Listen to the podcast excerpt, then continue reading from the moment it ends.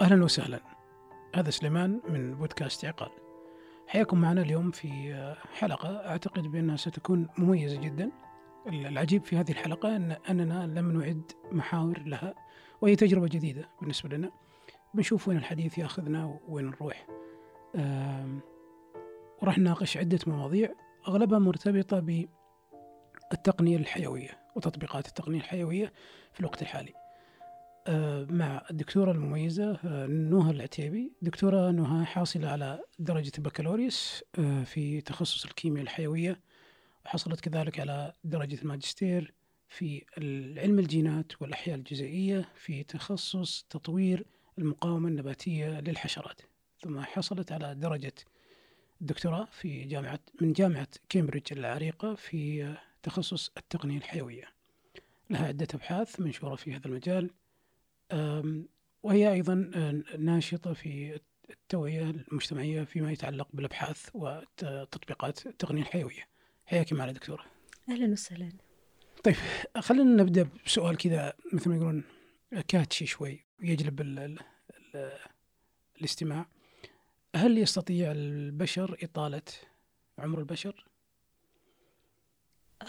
الثابت. بعضهم بيزعل علي علي من هالسؤال.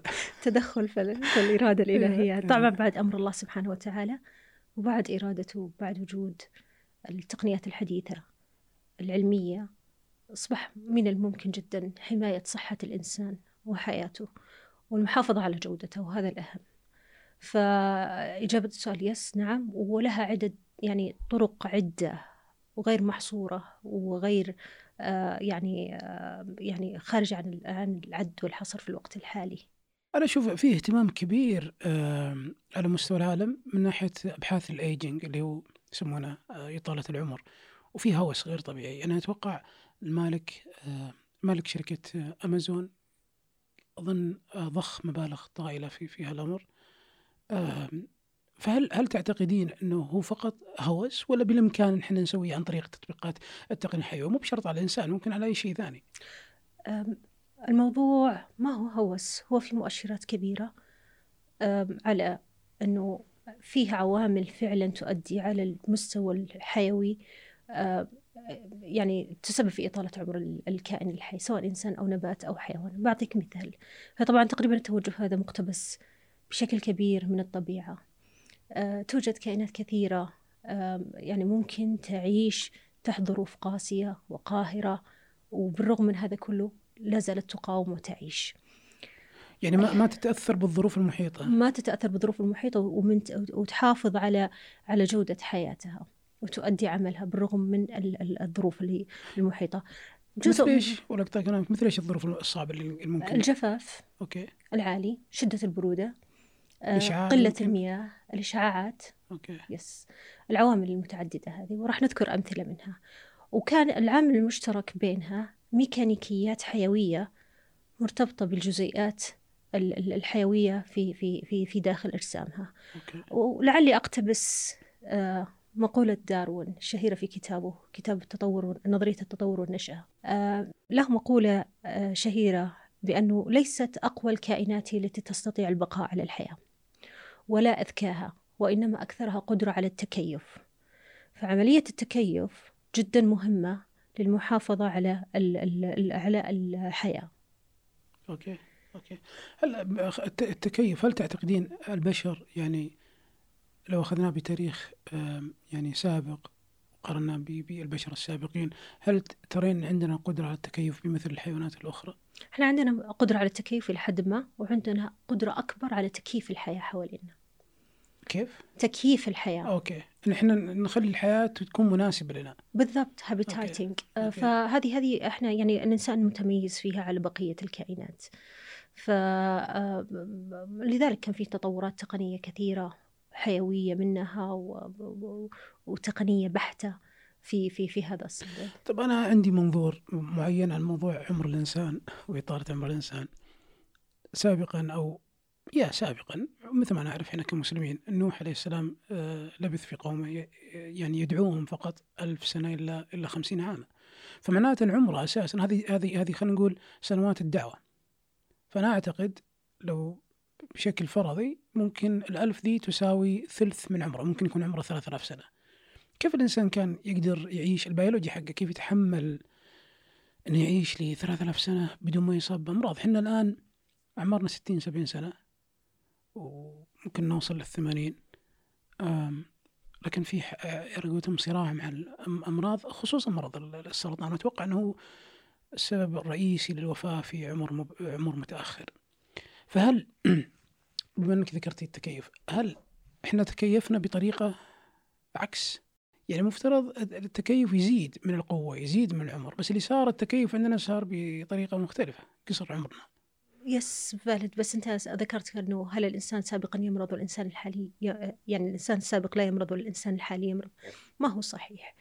آه وما في evidence دليل إثبات إنه الأجيال الماضية ما كانت تمرض يمكن تقدمه في العمر يختلف. يعني مثلا إحنا مشكلتنا إن خلايانا عندنا الآن توصل لمرحلة الشيخوخة بشكل أسرع.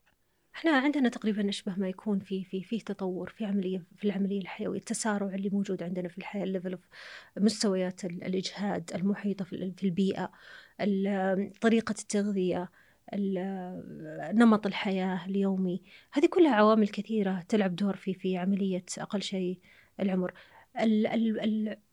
الجينات الوراثية للمجتمعات okay. هذه كمان واحدة من العوامل المهمة. تيجي تلقى في بعض ال في بعض ال يعني مثلا اليابانيين على سبيل المثال عندهم العمر أطول. بالمقارنة مع بمقارنة بقية الشعوب. okay.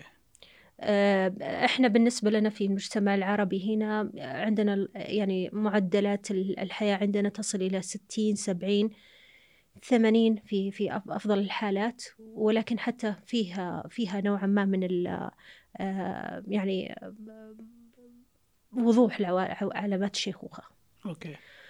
المجتمع الأوروبي عنده تقريبا إلى 60 70 يعتبر نشيط. 80 آه، 90 يبدأ تظهر عليها علامات شيخوخة. ففي جينات مجتمعية. الآن وال lifestyle نمط الحياة. مو بشرط إنه فقط مرتبط بالجينات. لا يمكنهم ينامون أكثر منا. النوم النوم أحد yes النوم النوم آه، النوم ممكن يكون هذه برضو ترجع مرة ثانية للعوامل الحياتية المشتركة. أنت ذكرت مثلا النوم. معروف أنه الناس اللي تنام عدد ساعات أقل آه، حدوث نسبة حدوث الوفاة فيها أعلى ب 75% أوكي. الناس اللي تنام ساعات أكثر من ثمانية من ستة ساعات ثمانية وما فوق نسبة الوفاة فيها أعلى ب 25% طبعا هذه مقارنة بالناس اللي تنام ستة ساعات أو سبعة المعدل. الطبيعي. فالآن لا إفراط ولا تفريط فيها. يعني كل ما تنام أكثر كل ما صار يعني فرصة إنك تعيش أطول ما هو صحيح. يعني هذا كل كل شيء بأمر الله بس أنا أتكلم يعني فرضية. إذا نمت بشكل أكبر ممكن تعيش لمدة أطول. آه مش صحيح. أوكي. لأنه إحنا إنسان بطبيعة الحال طبيعة الجسد الجسم البشري تحتاج حركة تحتاج نوع من أنواع التوازن. مش موجودة مثلا يعني آه، ما نقدر نقارنها بالكائنات الحية الأخرى. اي بس خلينا ناخذ على النقيض. لو نمت لساعات أقل الكلام اللي ذكرتيه معناته أنا عرضة لي راح أكون في لعرضة أو تحت عرضة لأني أموت بشكل مبكر. بعيد الشر نعم لحد ما حسب الإحصائيات والأدلة. ولا وليه ليه طبعا هذه يعني ساعات النوم وساعات النوم الكافية مهمة؟ لأنه الجسم خلال ساعات النوم هو في مهام مستمرة. أحد أهم المهام المستمرة اللي قاعد يقوم فيها الجسم ساعة النوم اللي هو عملية التعافي. من الإجهاد اليومي. okay. ومن ال من ال consciousness اللي هو الوعي والإدراك الإنساني. فتنتقل من حالة الوعي إلى اللاوعي. فتكون في حالة سكون إلى حد ما. فعلى المستوى الخلوي إحنا نتخيل إنه أحيانا نحن خلاص مجرد ما نسوي shut down أو إيقاف للنشاط الدماغي بالنوم وكذا بالواعي تحديدا إنه إحنا الجسم متوقف إلى حد ما. لا في عمليات مستمرة حيوية لتعافي الجسم مع ضغط اليوم وإجهاد اليوم ال 24 ساعة اللي إحنا نمر فيها. okay. فالتوازن مهم جدا فيها، هي نوم وأكل وعامل نفسي. أسلوب حياة بشكل عام. بالضبط بالضبط. أسلوب حياة. okay. بس ترى أعتقد إن كان في misunderstanding أنت اكدتي كلامي. أنا كنت أقول لازم تنام عدد ساعات كافي عشان تعيش عمر كويس يعني. حياة أفضل. حياة أفضل. yes صحيح. لا لا صحيح. إحنا الآن نقضي تقريبا ثلث أعمارنا في النوم صح؟ اي لحد ما يا طيب خلينا برجع لنوح بعدين بنروح لنوح عليه السلام بعدين بنرجع للتقنية الحيوية. هل هذا يعني إنه كان أو الناس في تلك الفترة كانوا ينامون ثلث أعمارهم؟ إذا قلنا أعمارهم 3000 سنة معناها كانوا ينامون 1000 سنة؟ أنت لازم تنتبه على حاجة يمكن هي موجودة في الأجيال السابقة مش موجودة حتى في جيلنا الحالي. الجيل السابق ممكن يكون طريقة النوم آه، في ظلام آه، بعيد عن عوامل التوتر جهاز هاتف وما إلى ذلك. هذه تساعد فعلا أن الجسم ياخذ قسط الراحة كافي okay ما في مشتتات. لا أبدا لكن إحنا الحين حتى يعني حياتنا فيها صخب مستمر من النهار إلى الليل ويعني ال balance أو التوازن هذا شبه مفقود. فتوصل لمرحلة أنك أنت فعلا تحكم حياتك في أو وضعك الحيوي في وضع غير متزن حوالينك. هذا جدا يعني دي تحدي على المستويات الفردية وكثير يضبطونها يعني. فكيف إنك أنت فعلا تضع control أو تتحكم في المشتتات. هذه تتطلب منك إلى حد ما إنك أنت تبعد مثلا قطع لوسائل التواصل في في ساعات النوم. الغرفة تكون خالية من من عوامل آه، مثيرة آه، إضاءة صوت أجهزة كهربائية وما إلى ذلك حتى أنك أنت تأخذ القسط الكافي من الراحة. أنا سمعت معلومة وما أدري إذا هي صحيحة أو لا. سمعتها وقرأتها ناسي. آه انه إحنا كشعب سعودي من أقل شعوب العالم آه نوم. يمكن نبي الحياة. نحب نحب الوناسة شعب نشيط جدا. يا يا يا وهذه رسالة يعني إنه المفترض إن الواحد ينام لساعات أطول وممكن تكون حتى نصيحة لي أنا لنفسي يعني. نرجع لموضوع التقنية الحيوية. الآن هل بالإمكان إحنا ناخذ الجينات من ناحية تطبيقات التقنية الحيوية. اللي موجودة في مثلا ذكرتي لي كائن حي ممكن يتعرض لإشعاعات يتعرض لظروف صعبة وتلقينا تلقينا صامل عايش يعني ما ما حد يعني ما حد يوقفه. فهل نقدر ناخذ الجينات هذه؟ أو الجينات اللي موجودة في الشعوب السابقة اللي كانت أعمارها 1000 سنة 1500 سنة وندمجها مع الجينات الحالية موجود ونغير من الإنسان؟ التعديلات الوراثية هذه موجودة. ويمكن أكثر أكثر مثال. بنجي على الحيوانات الق... يعني التردجريد أو دببة المياه. الصامدة. okay. هذا كمثال يعني ذكرناه يمكن سابقا. ترى كل هالكلام هذا إلى الآن مع آه، دكتور سليمان تحضيرات. حتى ندخل في التقنيات الحيوية. الظاهر إني بقلب اللقاء يا دكتور. عندنا ال ال ال ال gene editing أو التعديل الوراثي على الجينات موجود. اقرب مثال وحصل يعني من من أقل من من شهر تقريبا وما دون اللي هي ال transplantation آه، لل heart زراعة قلب آه، خنزير ال pig معدل وراثيا للمريض في أمريكا ديفيد آه، بنيت. عمره خمسة سبعة وخمسين عام. وأجروا له عملية زراعة وأخذ الموافقات عليها. نجحت عملية الزراعة. وما وعايش الآن okay. عايش ومستقر.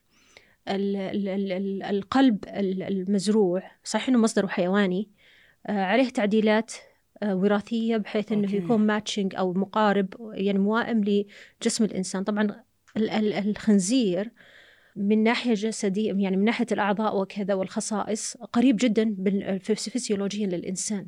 وحجم قلب الخنزير هو مماثل لحجم قلب الإنسان. فكانت العملية يعني آه لها الأسباب هذه.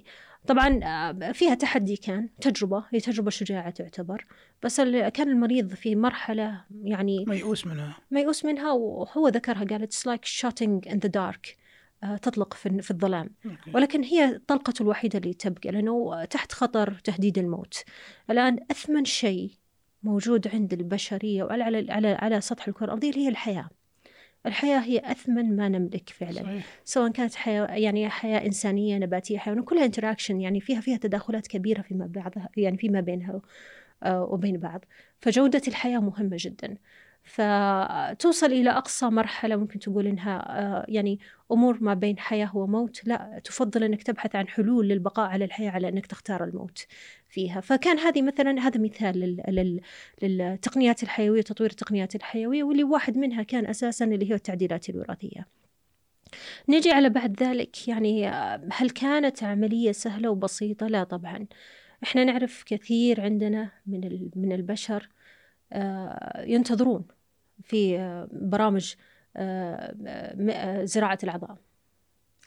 التحديات اللي يواجهونها واحد منها طبعا هذا توجه لأن الإنسان متمسك بالحياة. ممكن يلجأ حتى للحلول اللي وصلها مثلا ديفيد في في الوقت الحالي. دينيا وشرعا عندنا إحنا كمسلمين يعني النظرة الشرعية من بعض المختصين أنه يعني ما فيها أي حرج أن الواحد يلجأ أنه إلى أي حلول for life saving حتى لو كان سبيل حفظ الحياة. بالضبط. وحفظ النفس خلينا نقول yes فعندنا تقريبا يعني واحدة من أهم الصور اللي ذكرناها اللي هي زراعة الأعضاء نقل الدم. هذه كلها من الأشياء اللي تساهم في عملية حفظ الحياة. الآن هذه العمليات ما هي عمليات بسيطة وجدا معقدة على أكثر من مستوى. المستوى الأول أنك أنت تجد مانح لهال لهال لهالعضو اللي تساعد على البقاء على الحياة. آه وجود المانح برضو مرتبط في مطابقته للمستقبل أو المستفيد. المطابقة على مستوى الجهاز المناعي. يعني تخيل بس العمق اللي إحنا ندخل فيه الحين الجهاز المناعي بعد ذلك يمكن يرفض الجهاز المناعي بعد. بكل تأكيد. يعني في في هذه أحد التحديات اللي موجودة. التقنيات الحيوية اللي موجودة أقل شيء في هالمجال يعني أحد التقنيات أذكرها اللي هي عملية تغليف العضو بحيث أنه ممكن يزرع في داخل الجسم ولا يرفضه الجسم المستقبل. طبعا هذه كانت فكرة مقتبسة من من آه، آه، الفيروسز. الفيروس كائن حي متسلل آه، ممكن يدخل ويتسلل إلى جسم المستقبل أو الجسم المستضيف بما فيه الإنسان ويخدع الجهاز المناعي لأنه مغطى بجزء ببروتينات تغلفه ما يتعرف عليها الجهاز المناعي. ويدخل في جسم المستقبل ويتكاثر ويبدأ يسبب الضرر اللي هو أتوقع يستخدم جسم الكائن الحي والعائل عشان يتضاعف بالضبط يعني. لكن حتى عملية دخوله آه يفترض أن الجهاز المناعي يتصدى لها لكن جالس كأنه يتجاوز الرادارات اللي موجودة بالضبط okay. بالضبط okay. ففي ذكاء حيوي موجود فإحنا يعني إحنا في على مستوى البشري نقتبس من الكائنات فيما حولنا. فكانت الاقتباسة في هذه مثلا أنا ذكرت مثال وفيها عليها أبحاث وتجارب اللي هي تغليف أعضاء تغليف العضو ببروتينات معينة بحيث أنه الجهاز المناعي ممكن يغفلها ويستمر العضو يعني يعمل في, في الجسم المستضيف. كنا نهكر مثل ما يقولون تهكر نهكر الجسم okay. yes فهذه هذه واحدة من الأشياء الشيء أو من الطرق الطريقة الثانية اللي هي استخدموها ال gene gene editing اللي ذكرتها التعديلات الوراثية بحيث تكون فيها موائمة. آه، فيها فيها أكثر من آه، يعني how far يعني إحنا في في في ال gene editing بالنسبة للإنسان؟ يمكن النباتات على الأغذية أتوقع أن فيها تشالنج وتحدي كبير. بعطيك مثال برضو. أنت ذكرت يمكن الأمراض وما الأمراض. الحوت على سبيل المثال من أكبر الكائنات المقاومة للسرطانات. مع أن حجمه كبير. ضخم ويستطيع يقاوم السرطان. ما يجي؟ غريب. عاد لو تنظرين للإنسان يقول لك إذا زاد وزنك ترى تراك راح تكون معرض للإصابة بالسرطان بشكل أكبر. هو ما لها دخل في التضخم. اي أنا اقصد أنا أقصد أن الك... لأن لا لأنه هو يقول ال mass ال mass اللي هو الكتلة الحيوية عند الإنسان. إذا زادت معناته راح يكون في أخطاء في مضاعفة الخلايا. وفي برمجتها وبالتالي ممكن يجي cancer فأنا بحاول أربط ال concept هذا بالحوت. بجاوبك عليها الحين. okay. الحوت وش عنده؟ ما هو عندنا. الحوت okay. عنده بنروح ناخذه منه. عنده duplication عالية أو تضعيف عالي للجين المثبط للسرطان. genetically الحين إحنا نتكلم عن المستوى الجيني عنده. كيف يعني عنده عنده خلينا نقول آه، نظامين دفاعية يعني؟ لا tumor suppressing gene اللي موجود عنده آه مضاعف. okay. مضاعف معناته ك... مضاعف ك... كنسخ موجودة في في إيه okay في, في ال DNA فعنده نسخ متعددة مش نسخة يعني أحادية وكذا. فهذه ممكن من أحد العوامل يعني اللي مساعدته إنه هو فعلا يقاوم السرطان. هو مو مقاوم فعلا للسرطان فقط. هو مقاوم حتى لل لل للميكروبات. ممكن تعيش في جسمه سعيدة وهي ممرضة آه ولكن ما تصيبه بالمرض. okay. قدرته خارقة okay. في هذا الشق. الآن السؤال واللي هو مطروح الآن ويعتبر من أهم الأسئلة هل عمره طويل؟ جدا عمره طويل الحوت. إذا كان إذا أنت ذكرت معناته معناته عندك كل شيء. إذا أنت ذكرت قصة يعني نوح عليه السلام يوسف عليه السلام النوح الذي ابتلعه يعني يذكر أنه لا زال عايش. يونس. يونس عفوا. يونس صحيح. يونس فيذكر أنه لا زال عايش يعني. ف وعندهم قدرة رهيبة يعني ما هي موجودة عندنا. يتحملون ضغط عالي آه يعني الظروف المعيشية في أعماق المحيط الغواصين يعرفون إنها صعبة جدا فاللي يغوص يوصل إلى مرحلة معينة ما يقدر ينزل أكثر بسبب الضغط العالي. أوكي. آه، ما يستطيع الإنسان يدخل ولا الأجهزة وكذا. ف ولكن الحيتان في البحر تتحملها. فطريقة تصميمها سبحان الله العلي العظيم آه، يعني ساعدتها. الآن إحنا ك, ك, ك يعني باحثين في المجالات العلمية دائما نسأل وش اللي يساعد الأشياء حوالينا إنها تبقى صامدة في الحياة؟ ونحاول نقتبس منها نحن حنبقى في الحياة خلي. معلش بقطعك بروح للجانب أيضا الفلسفي الآن الحوت تحركه بطيء صح. يعني يمشي مثل ما يقولون سلو موشن معناته معدل الاحتراق عنده بطيء. يكون بطيء طب هل هذا له علاقة بطول العمر يعني يعني إحنا أتوقع البشر الحاليين الآن في الوقت الحالي مشكلتنا حركتنا كثيرة نتحرك نتحرك نتحرك ونحرق من ال... خلينا نقول عملية ال... ال- الهدم والبناء والعمليات الأيضية مرة كثيرة ممكن تقصر عمرنا عمليات الأيض والإحتراق والحركة السريعة هل هذه ممكن إنها تقصر من العمر أو لا؟ آه، بالمقارنة بالحوت ونقطه اخيره قد يكون هذه هذه وجهة نظري الشخصية إن إن الناس اللي كانوا يعيشون لسنين طويلة 1000 2000 سنة ممكن تكون حركتهم أيضا كانت أبطأ من حركتنا. لا ما أتوقع حركتهم ابطا من حركتنا. أتوقع إنه ممكن هم رصيد الحركة عندهم أعلى مننا الآن. وبذكر لك ليش لأن الواحد طبعا لما بس إيش يحتاج معنى الكلام هذا؟ ما فهمت أنا. بشرح لك إياه. آه آه لما نتكلم على ال motion وال effectiveness على يعني وتأثير الحركة على على عمر الإنسان آه ما تقدر تقارن الإنسان بالسلاحف. ما تستطيع تقارن الإنسان بالحوت. في هذا الشق بأنه إحنا لابد إن إحنا نكون بطيئين حتى نعيش عمر أطول مش صحيح بالنسبة لنا. إحنا الشاهد والأكيد بالنسبة لنا إن الواحد لابد إنه يحافظ على نشاط معدل نشاط معين في يومه حتى فعلا يستطيع إنه يصمد في بقية الحياة. المعدل اليومي اللي أنت تستقطعه آه، لنشاطك البدني آه، محسوب منه آه، معدلات الأكل. إنسان يأكل كثير لابد إنه يتحرك أكثر مما يأكل. آه، انسان آه، م- م- عنده يعني ظروف معينة لابد لابد الحركة تكون متوازنة مع والنوم والأشياء دي كلها. فيعني مثلا حتى يمكن ذكرنا قبل الاثلتس الرياضيين. هل الرياضيين عمرهم قصير لمجرد إنهم يتحركون كثير؟ ما هو صحيح ولا في ايفيدنس ما في دليل أصلا على هالشيء هذا. لكن الشاهد والأكيد إنه اللي يتحرك ويحرك عضلات جسده بشكل مستمر وبطريقة صحيحة هو أكثر قدرة على إنه يحافظ على على الوظائف الفسيولوجية في جسمه إلى فترة أطول. بس كمان ندخل على عامل آخر منها اللي هي العامل الغذائي. ما يستطيع الإنسان يقول لك أنا حتحرك حنام كويس ولكن ماني قاعد أركز على الجانب الغذائي. الجانب الغذائي جدا مهم. لأنه هو يدعم الخلايا على أبسط ويعني أقل وأصغر جزء الجزيئات اللي موجودة فيها حتى أنها فعلا تقوم بوظائفها وتدعم بقية الأعضاء على مستوى أعلى.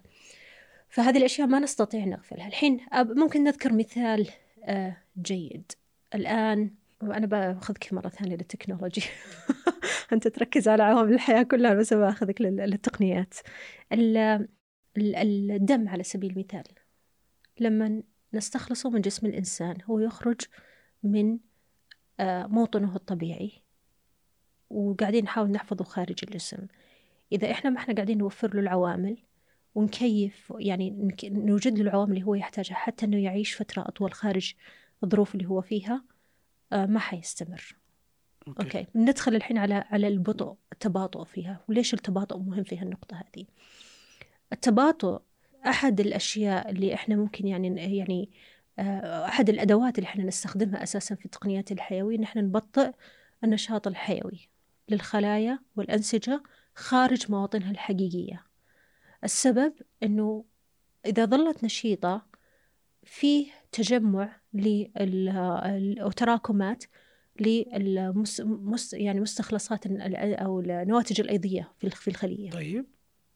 هذه تضر بالخلية إذا ما كان أساسا آه، بطأناها وفي نفس الوقت إذا ما قدرنا نحافظ على الخليه بان إحنا نزودها بتزويدات غذائية آه، مستمرة. بالنسبة لنا إحنا كبشر يعني ككائن بشري ما كامل ما ما ينطبق الك- الكلام هذا علينا إحنا على أجسادنا.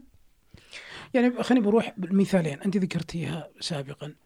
مثلا فيه ال- الضفادع قلت في ضفادع أتوقع. yes في الضفادع yes الضفادع الشمال. yes هذه تجلس في فترة سكون. hibernation yes Yeah. في سبات شتوي. سبات شتوي وبالتالي ما تحتاج إلى أكل أو مغذيات. إلى كم تجلس؟ تجلس فترة الشتاء كلها. تدخل في hibernation وتعيش في درجات حرارة تحت الصفر. آه الآن هي الحين تدخل على الخصائص الفسيولوجية اللي موجودة عندها ومش موجودة عندنا. فلذلك ليش إحنا نتكلم على التقنية؟ طب okay. كلام جميل. خليني بدخل في- في في نقطة أيضا أخرى ويعني فلسفية شوي. نرجع لأصحاب الكهف. تمام؟ أصحاب الكهف ناموا ناموا تقريبا 300 سنة تمام؟ هل انطبق عليهم نفس اللي انطبق على مثلا الحيوانات والكائنات الحية اللي تعيش سبات شتوي؟ لأن أعتقد أنا تصوري إذا إحنا بالوضع الطبيعي وبالاحتراق وعملية الأيض والهدم والبناء صعب. كل شيء بقدرة الله تمام؟ والله إذا أراد شيء يعني قال له كن فيكون. لكن المقصد أنا بحاول أفهم هالشيء من ناحية بيولوجية. ممكن يكون عندهم اللي تعرضوا له أصحاب الكهف نفس اللي تعرضوا له مثلا الضفادع اللي دخلت السبات الشتوي وصار في انخفاض في النشاط وعمليه الهدم والبناء والعمليات الأيضية وبالتالي قدروا إنهم ينامون لمدة طويلة بدون أكل وبدون شرب. طيب okay. أنا أنا راح اذكر لك. إحنا ما حنقدر نتطرق كثيرا للحقائق التاريخية اللي موجودة وحتى انها كانت مذكورة في القرآن. آه لأن فيها فيها نسبة من الإعجاز. yes yes آه. أنا أتفق تمام بس أنا أحاول إني افهم الظروف اللي هم موجودين فيها أنا بجيب لك إياها مقارنة بالظروف اللي إحنا ممكن يعني نستخدمها على الكائنات الحية. ال- صحيح الضفدع ممكن يعيش مثلا في ظرف ويدخل في عملية سبات في موسم كامل. وبالمناسبة مش هو الكائن الوحيد راح نذكر عدد من الكائنات. okay. ميزة موجودة في الضفدع مش موجودة في بقية الكائنات عنده مضادات التجميد في الدم. فالدورة الدموية عنده تبقى ممكن تستمر طبيعية ويرجع للوضع الطبيعي بعد ما ينتهي موسم الشتاء.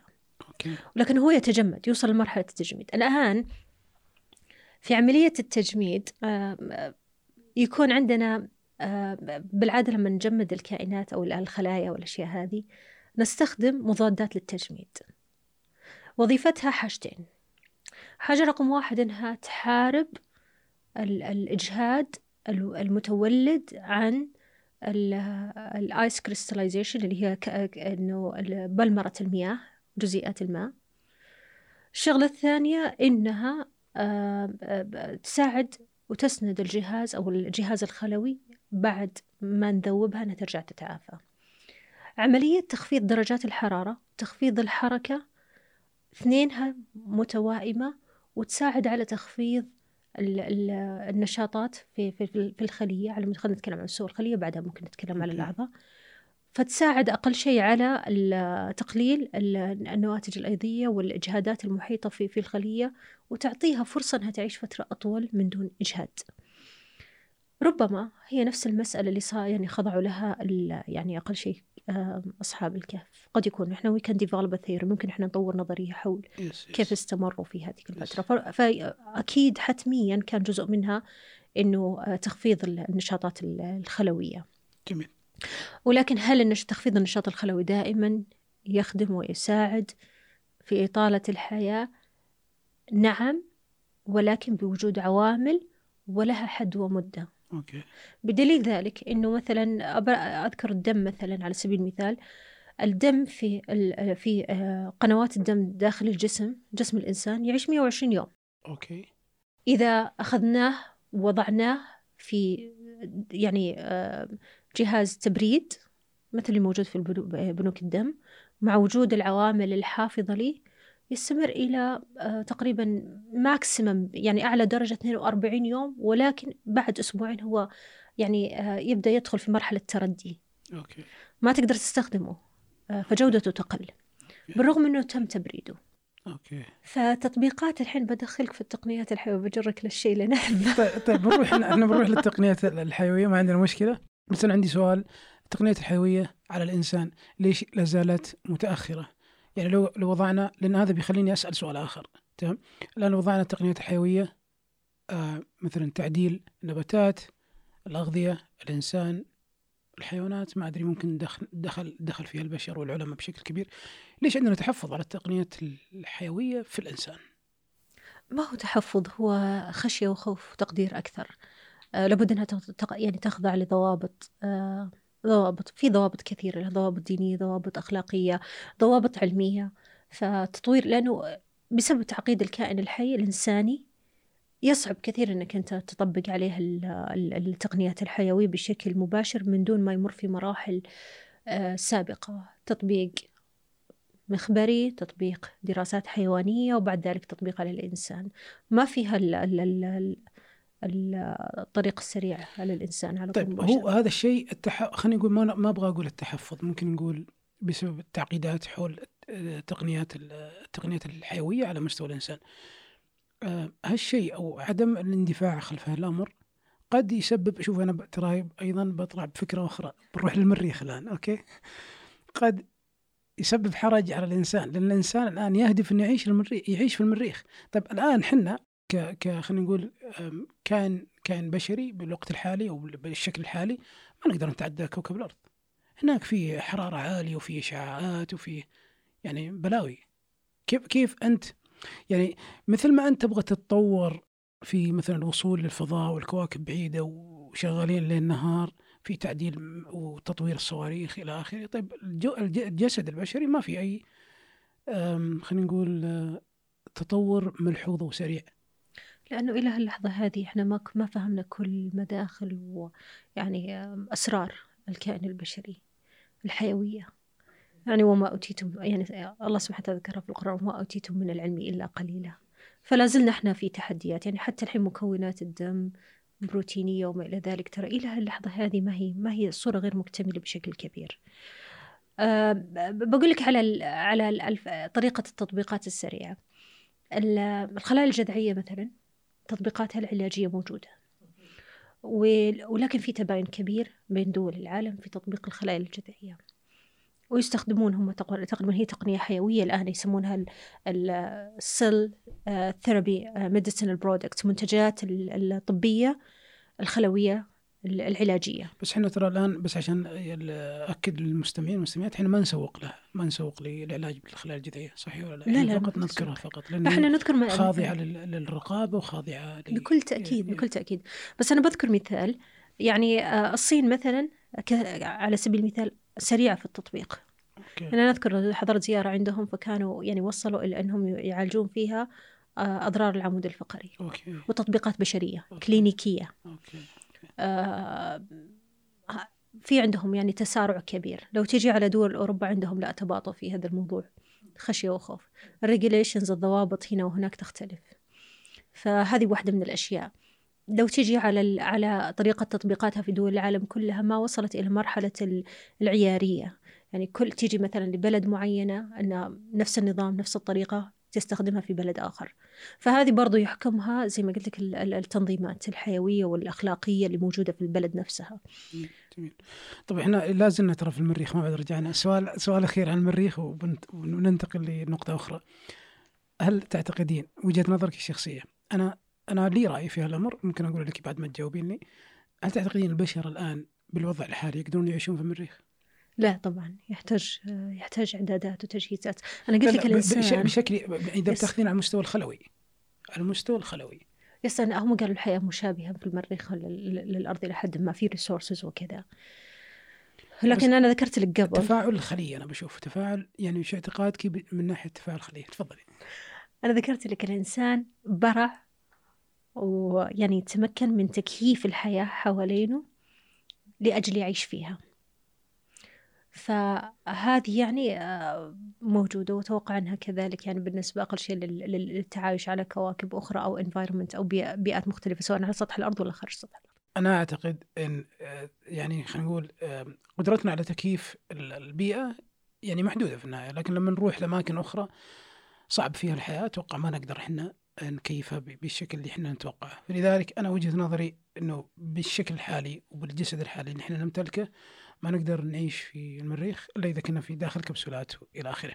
طيب نروح لل... نرجع للتقنية الحيوية. أنا بركز على التقنية الحيوية على النباتات. جميل. يس، إحنا الآن مثلا في السعودية في في مشاريع كبيرة على مستوى مثلا آه، مثل مشروع الرياض الخضراء، حديقة الملك سلمان، آه، وأتوقع إن نفس الكونسبت هذا أو التصور هذا راح يطبق على مدن كثيرة. هل هل إحنا بالإمكان أيضا نوظف التقنية الحيوية في أن نخلي مدننا خضراء؟ بكل تأكيد خاصة لما تتعامل مع كائن حي أنت لازم تاخذ في اعتباراتك العوامل الحيوية اللي هو يحتاجها حتى يبقى على قيد الحياة. بالنسبة أبقى بالنسبة للنباتات عندنا أقل شيء مقاومتها للجفاف مقاومتها للحشرات مقاومتها لظروف العوامل المحيطة. فأنت مجرد ما ترفع قدرة النبات على التعايش ومقاومة الظروف المحيطة فيه ممكن يستمر. أو أنك أنت تلجأ في أقل الحالات أنك أنت تختار الكائنات الحية اللي تتوافق مع أو النباتات المتوافقة مع البيئة اللي أنت موجود فيها. يسمونه الانتخاب الطبيعي هذا ولا ما له علاقة؟ أه لا ما بانتخاب طبيعي. الانتخاب الطبيعي أمر آخر يعني فيه فيها اختلاف شوي.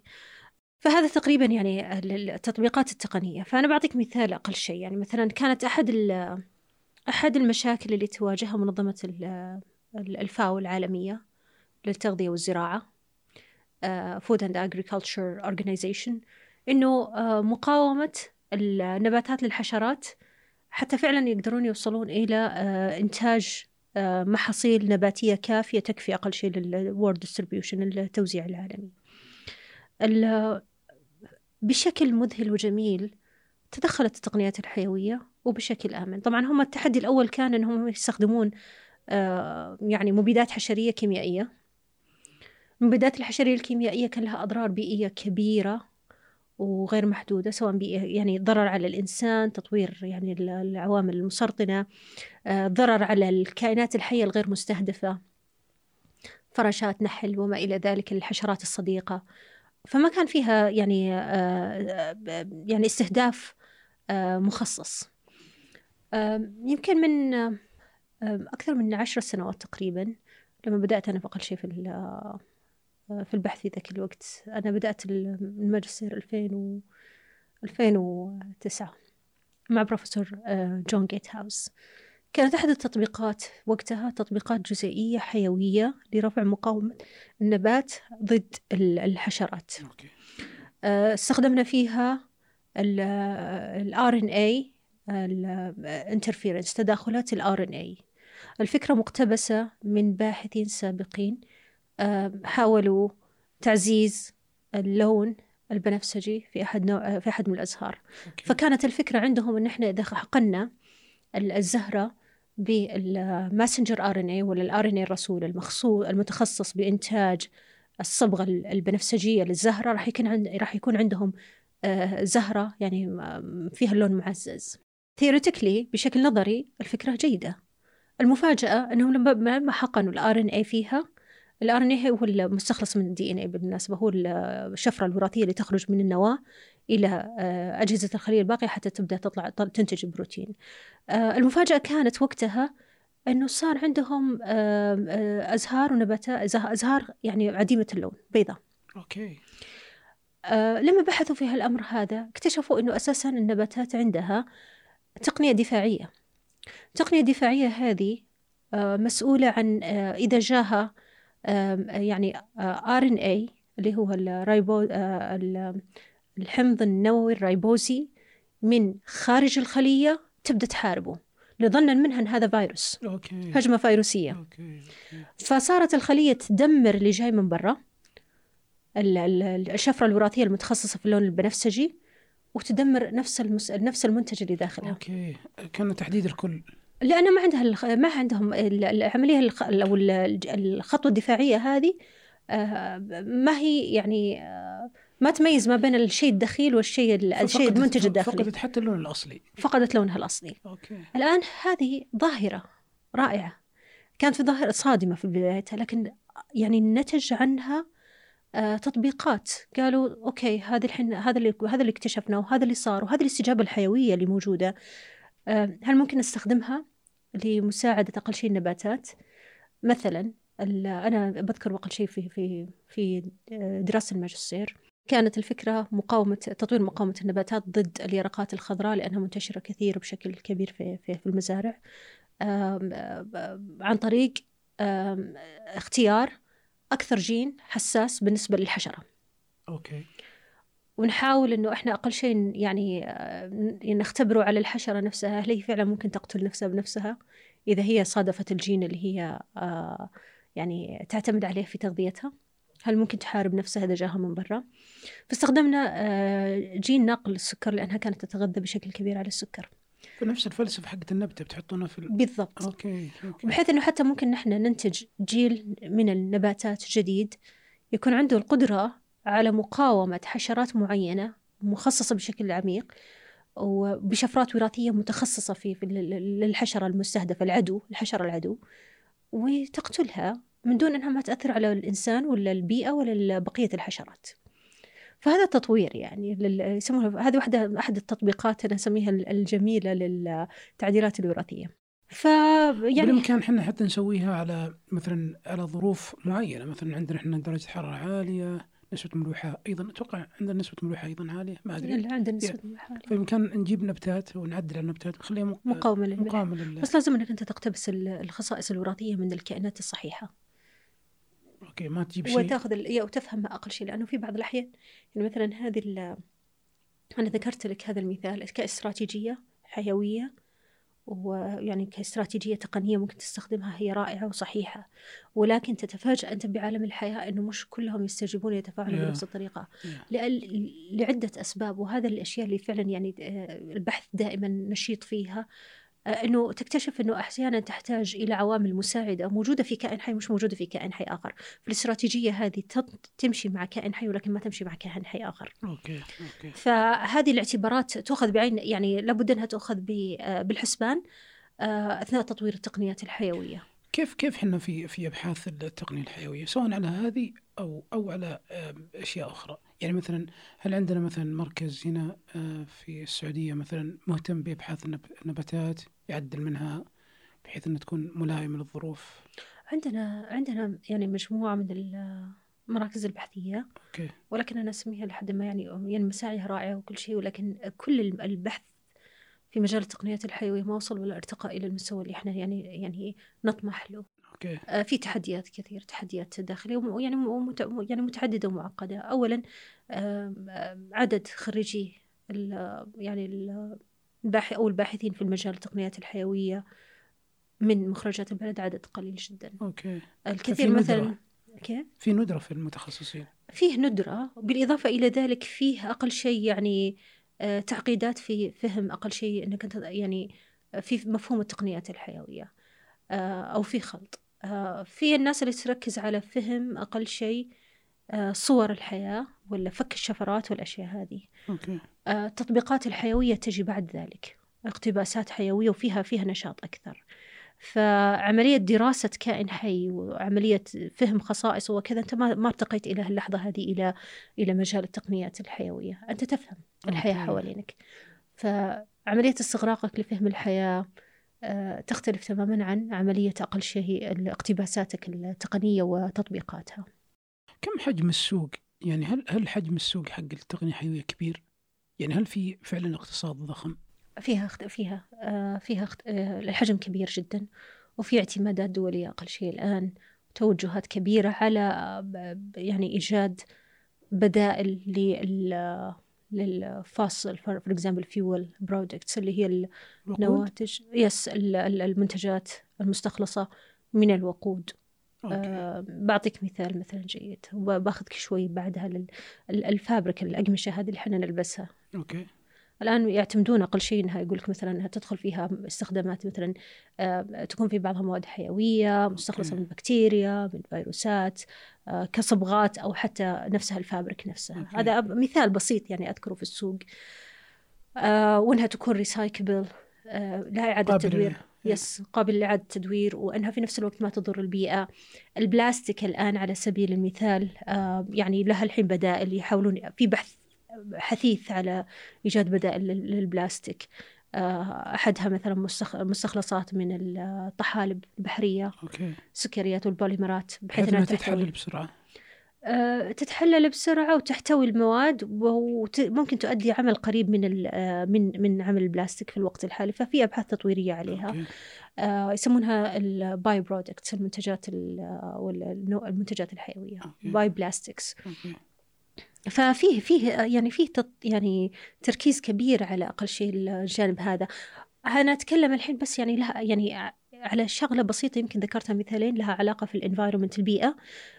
يبقى كذلك التطبيقات التقنيات الحيوية في مجال الصحة آه، تطبيقاتها في بصفة عامة في أو دورها في الاستدامة الحيوية آه، للحياة ولل في في أمثلة على تطبيقات في مجال الصحة؟ yes موجودة كثيرة. بعطيك مثال في تطبيقاتها في مجال الصحة عملية حفظ الخلايا. okay. عملية حفظ الخلايا واحدة من الأشياء اللي يعني أو حفظ حفظ الخلايا أي آه، مواد يعني مطبقة في في يعني مواد نواد منتجات للتطبيقات العلاجية منها اللقاح على سبيل المثال.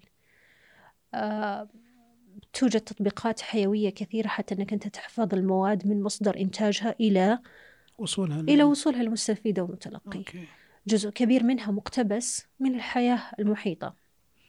من دون أن إحنا فعلا نفكر في استطالة عمر الخلايا أو المواد الحيوية إحنا ما نستفيد منها هي عملية استطالة ومحافظة على الجودة في نفس الوقت عشان ما تفسد عشان ما تخرب بالضبط عشان... حتى أوكي. تؤدي دورها دورها الوظيفي okay. يعني آه، بذكر لك مثلا الحين عندنا التحدي اللي كان موجود آه، في فترة آه، أزمة كوفيد 19 اللي هي استقبال اللقاحات أوكي. في خيارات كانت في اللقاحات أحدها ممكن تحفظ بدرجة حرارة تحت ثمانين تحت الصفر والثانية كانت فيه عشرين تحت الصفر هذول اللقاحات أقل شيء الاثنين يعني في تفاوت. ولكن هذه التقنية المطبقة لحفظ اللقاح في 20 تحت الصفر مختلفة عن التقنية المستخدمة ل 80 تحت الصفر. عوامل المواد الحافظة المستخدمة آه، حتى تسند المضادات الحيوية آه، تختلف وتختلف بطبيعتها على سبيل المثال. لما تأخذ البروتين تتعامل معه تتعامل معه بطريقة مختلفة عن ال RNA وال DNA وما إلى ذلك ففيها فيها اعتبارات كثيرة يعني توجد في الموضوع وفيه طرق ولكن لابد أقل شيء إن الواحد يعني يركز على أفضل طريقة ممكن فعلا آه، يوصل المنتج من دون آه، يفقد كفاءته. دكتوره كيف تشوفين يعني مثلا وضعنا هنا في السعودية من ناحية الاستثمار في مجال التقنية الحيوية؟ أشوف في أنا أشوف على الأقل في تحركات آه، في في في هالنطاق في تحركات بس مش بس في السعودية في تحركات كبيرة. تحركات من لها مدة طويلة ولكن الحين بعد الجائحة صار في حاجة ضرورية وملحة. ف في استثمارات نعم في توجهات الادراك الحجم الإدراك إن إحنا ممكن نخضع مو يعني بلا استثناء لنا يعني عن بقية دول العالم. لأنه حتى دول العالم كلها الحين في مراجعات للخطط اللي هي الموضوعة لأجل أقل شيء آه، المحافظة على رفاهية شعوبها أو حياة شعوبها. آه، أحد الأشياء اللي يعني دائما نتكلم عنها اللي هو الأمن الغذائي الأمن الدوائي. فإحنا كيف نأمن أنفسنا أمن غذائي وأمن دوائي حتى نحن نحفظ, نحفظ الشعب يعني من دون لا يكون أو المجتمع بلا آه، أن يخضع لضغوط نقص أو شح في في الأدوية والأغذية. لأن إحنا واجهنا تحدي نوعا ما في في فترة كورونا أو الجائحة. العمليات اللوجستية تأثرت بشكل كبير. وسلاسل الإمداد كذلك بسبب أقل شيء توقفها بشكل كبير سواء طائرات الشيبينج آه، آه، أو السفن البحرية وما إلى ذلك. فحجم التحدي يعني إحنا يعني اجتزناه بطريقة احترافية ورائعة صراحة على مستوى البلد ولكن جرس الإنذار لازال قائم إن إحنا لابد إن إحنا فعلا نكون عندنا اكتفاء ذاتي ب ممكن تعرض لمثل هذا الشيء لا قدر الله مستقبلا ما ندري. أكثر الأشياء اللي ممكن الواحد يعني أكثر التحديات اللي حتواجهنا مستقبليا هي هي لها علاقة بالجزء الحيوي. أكبر التحديات وأكثر يعني المنافسات ما بين الشعوب الحالية والمستقبلية منافسة اقتصادية منافسة معلوماتية ومنافسة حيوية. الحيوية تعتبر من أهمها لأنها هي اللي فعلا تأمنك تأمن الوضع في آه، في المجتمع يعني. فالتقنيات الحيوية لها دور كبير أقل شيء فيها في هالجانب هذا. ذكرتي الفقد و... والشح. أتوقع أحد المشاكل الكبيرة على مستوى الأغذية له نفايات الأغذية مرة كثيرة. حتى على مستوى العالم يعني عندنا في السعودية ممكن أيضا نطبق مثل التقنيات تقنيات أو تطبيقات التقنية الحيوية على الأغذية بحيث نطيل من مدة حفظها صلاحيتها حفظها. نعم موجود yeah. موجود هذه يعني موجود الدراسات والأبحاث في هالمجال هذا آه بالإضافة لذلك عملية إعادة تدوير الأغذية آه وكيف ممكن الواحد يستفيد منها سواء في إنتاج طاقة آه في إنتاج اعلاف في إنتاج آه، يعني لها لها عدة مصادر أسمدة وما إلى ذلك. أتذكر السويد كانوا قريت خبر أكثر من مرة إنهم يستوردون النفايات من دول ثانية. لأنهم يقول لك إنهم يستفيدون منها. لأن عندهم تقنيات وتطبيقات تقنية تقنية حيوية بحيث إنهم يسوون إعادة تدوير للنفايات وينتجون منها منتجات ثانوية. فهم يرونها الآن إنها أصبحت ثروة بالتالي يروحون يجيبونها من دول ثانية. هي مو بس السويد الحين اللي ترى ال recycle والاعاده التدوير آه، يعني أحد العوامل تجربة الاستيراد استيراد النفايات. آه، تجربة الاستيراد أنا ما عندي إحنا عندنا عندنا عندنا أشياء كثيره إحنا. آه لا هي تعتبر ترى أحد المصادر اللي ممكن نستخدمها وت... يعني تكون أحد آه يعني عوامل النمو الاقتصادي عملية التدوير الحيوي.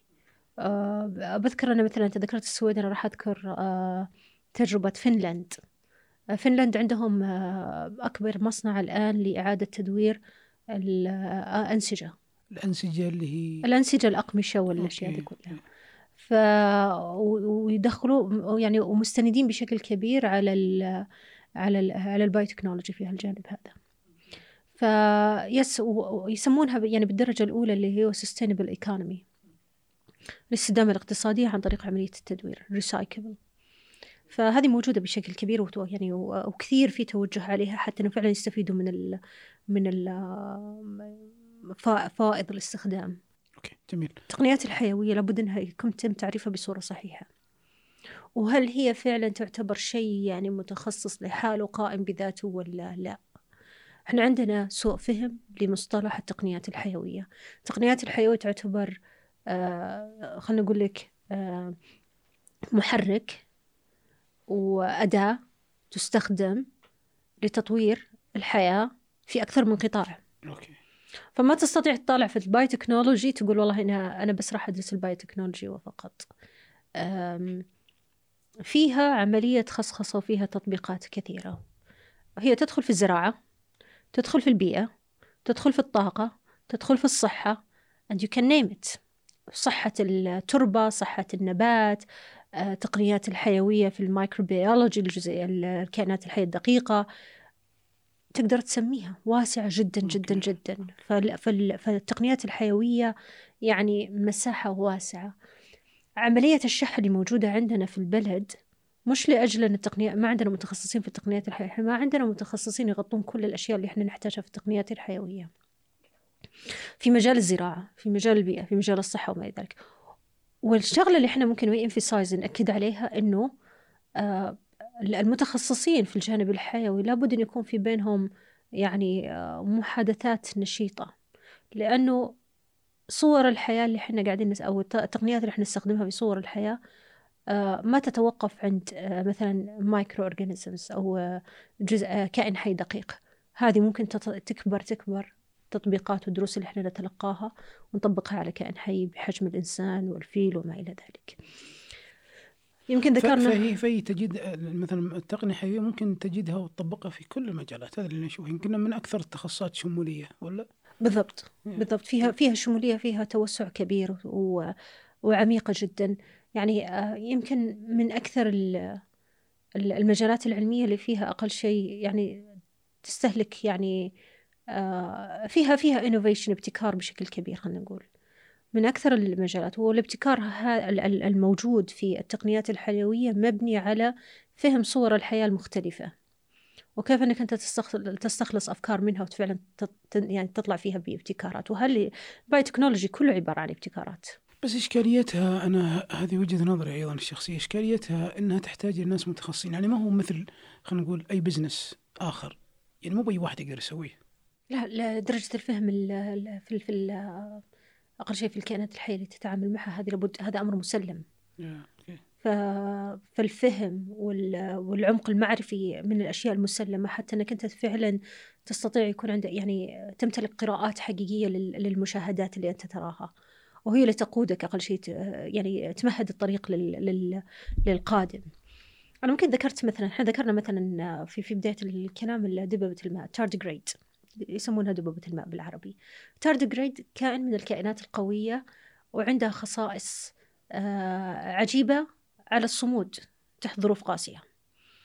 آه، أحد الأشياء الخصائص اللي موجودة فيها أنها عندها قدرة على آه، يعني هي تعيش من دون ماء تستمر تبقى في حالة كمون قريبة من البذور نباتات ولكن لفترات طويلة جدا يمكن أطول حتى من النبات. مجرد ما يعني تورد الماء أو يصير حولها مصدر مياه تبدأ تنتعش وتعود للحياة وتتكاثر بشكل طبيعي.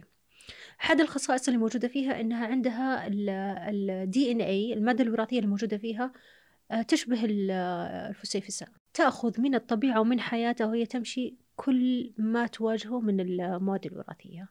إلى هاللحظة هذه يعني هي تحت دراسة وفهم وش الأشياء اللي تمتلكها والميكانيكيات اللي تمتلكها تساعدها تصمد فعلى يعني في في الظروف القاسية جفاف عالي درجات حرارة عالية جدا درجات حرارة منخفضة جدا إشعاعات. يعني حتى يعني. ناس سوبر هم يعتبرونها كائن خارق إلى حد ما. يعني حتى ناس يعني أخذتها الفضاء في في تجربة وكانت تتكاثر في في الفضاء.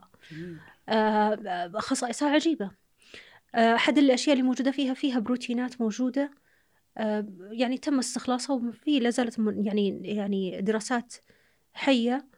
وفعالة حتى يعني أقل شيء الاستفادة منها وتطبيقها على على النباتات وعلى الك... على الإنسان إنه استدامة الخلايا الحية.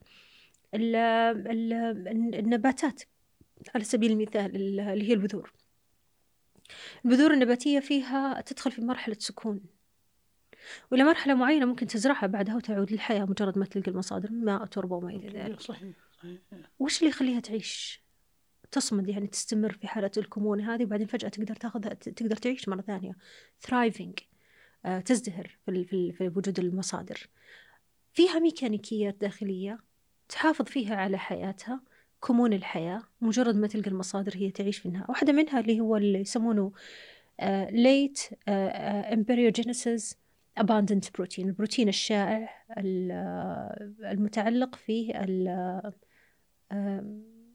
تأخر الجنين أو شيء زي كذا. ماني ماني قادرة أترجمها في صحيح okay. فهذه واحدة من البروتينات ال active النشيطة اللي موجودة فيها. وش آلية البروتين هذا بالضبط؟ إلى الآن يعني فيها لها أكثر من آه، يعني ميكانيكية بس الآن مش واضحة تماما okay. يعني آه بس إنها واحدة من الأشياء اللي موجودة فيها. بعطي مثال وهذا موجود فقط في البذور. هذه موجودة في البذور موجودة في كائنات أخرى بس بعطيك مثال ثاني مثلا الحشرات. الحشرات تقدر تعيش في في درجات الحرارة العالية ودرجات الحرارة المنخفضة أكثر مننا إحنا البشر. موجود في قاسم مشترك في مجموعة كبيرة من الحشرات أنه يوجد فيها سكر خماسي اسمه تريهالوز السكر الخماسي هذا تم اقتباسه من الطبيعة وبنحاول نطبقه أقل شيء في العمليات الحفظ الحيوية. آه نجح بشكل رهيب. هل يطبق على الأعضاء ولا يطبق على الآن بجي على الموضوع هذا. هو تقريبا يطبق الحين في حفظها. آه في حفظ الخلايا الأحادية مثل خلايا الدم آه، ويتم تطبيقها حتى أقل شيء في درجات الحرارة المتجمدة 195 تحت الصفر. فليكود نيتروجين السائل النيتروجيني.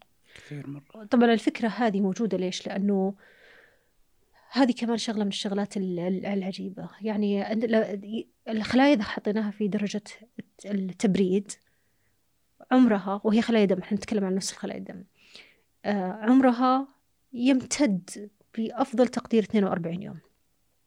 في جسم الإنسان تعيش 120 يوم. تحت درجة آه، الصفر مئوية في 195 ممكن تستمر إلى عقود. بدون ما تتأثر. من دون لا تتأثر. ولكن لابد أنك تسندها وتساعدها وتكيفها من جديد. فعملية التكييف يعني قائمة على وجود عوامل حافظة مواد حافظة. المواد الحافظة المستخدمة إلى هاللحظة هذه تعتبر ضارة نوعا ما أو أنها فيها محدودية فيها سمية معينة فما يستطيعون يعني في محدودية في استخدامها في التطبيقات الإكلينيكية. يعني المادة الحافظة المستخدمة في حفظ الدم تحت صفر مئوية اللي هو الجليسرول. الجليسرول آه إذا جيت بعد ما تذوب الخلايا وكذا لابد أنه يتم غسل الخلايا حتى تعطيها المستفيد. أنا أتكلم على خلايا الدم. فمجرد نقلها للمستفيد ما تقدر تنقله أكثر من وحدتين دم لأنه ممكن يصير عنده تجمع للجليسرول في جسمه. وتسمم في الكلى وكذا. فكأنك تقولون هذه ما هي طريقة حفظ طبيعية. فإحنا نفهم الك- الكائنات الحية حولنا ونشوف كيف هم يجلسون يتأقلمون. ناخذ ال mechanism الطبيعي لما يأثر. ونقتبس. okay. السكر. وسكر ما منه ضرر. فيؤدي نفس العمل عمل الجليسرول ولكن هذا اقتباس برضو من الطبيعة. من دون مشاهدات وفهم الحياة وقدرة الكائنات على الصمود في الحياة ما كان ممكن نوصل إلى هذا الاقتباس. فيعني سبحان الله العلي العظيم إن آه، وفي أنفسكم أفلا تتفكرون؟ التفكر جدا يعني مطلوب ومهم حتى في عملية الاكتشاف والابتكار. هذا معناته الآن أنا يعني مثلا لابد أن إحنا نتتبع الكائنات الحية اللي حولنا نفهمها وبعدين نشوف وش ال- الشيء المميز عندهم وناخذه ناخذه بما يخدم مصلحتنا كبشر. يعني أعتقد أن التقنية الحيوية إذا بربطها الابتكار في التقنية الحيوية مرتبط بفهمنا لما يدور حولنا. بالضبط بالضبط. أنا بعطيك مثال برضو يعني في نفس السياق هذا وهذه ترى على فكرة كانت كلها يعني من من دراستي في الدكتوراه. رسالة الدكتوراه كلها وبحثي في الدكتوراه كان متعلق في عمليات الحفظ الحيوية. فتري هالوز السكر هذا استخدمته أنا في في في دراسه الدكتوراه. ال- كان في تحدي في استخدام تري هالوز. والحين بجيب لك كيف إن إحنا حتى في التقنيات كيف نطبق الاستراتيجيات يعني التقنية في في في الأحياء. ال- التريهالوز سكر ولكن غير نافذ للخلية. لا جدار الخلية الإنسانية ما ما يقبل أنه ينفذ عبرها. ما له منفذ فكان الاستخدام والتطبيق الآخر لمساندة التريهالوز اللي هو استخدام بوليمرات مصنعة مشابهة للبروتين التوكسين اسمه توكسين اللي تفرزه البكتيريا حتى تجتاح الخلايا. okay. وحتى يعني تتسلل عبر الجدار الخلوي أو الغشاء الخلوي.